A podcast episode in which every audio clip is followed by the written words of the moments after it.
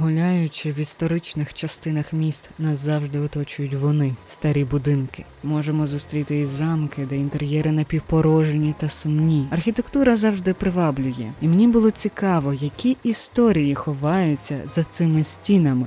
Хто їх збудував і що з ними сталося? Чому збудували саме так? Як далі розвивалася історія цієї давньої будівлі, яка може пам'ятати кілька століть кривавих і не завжди спокійних? І що жахливе могло там статися? Про це все ми будемо говорити новому сезоні подкасту Псяча Буда. Скоро на усіх платформах.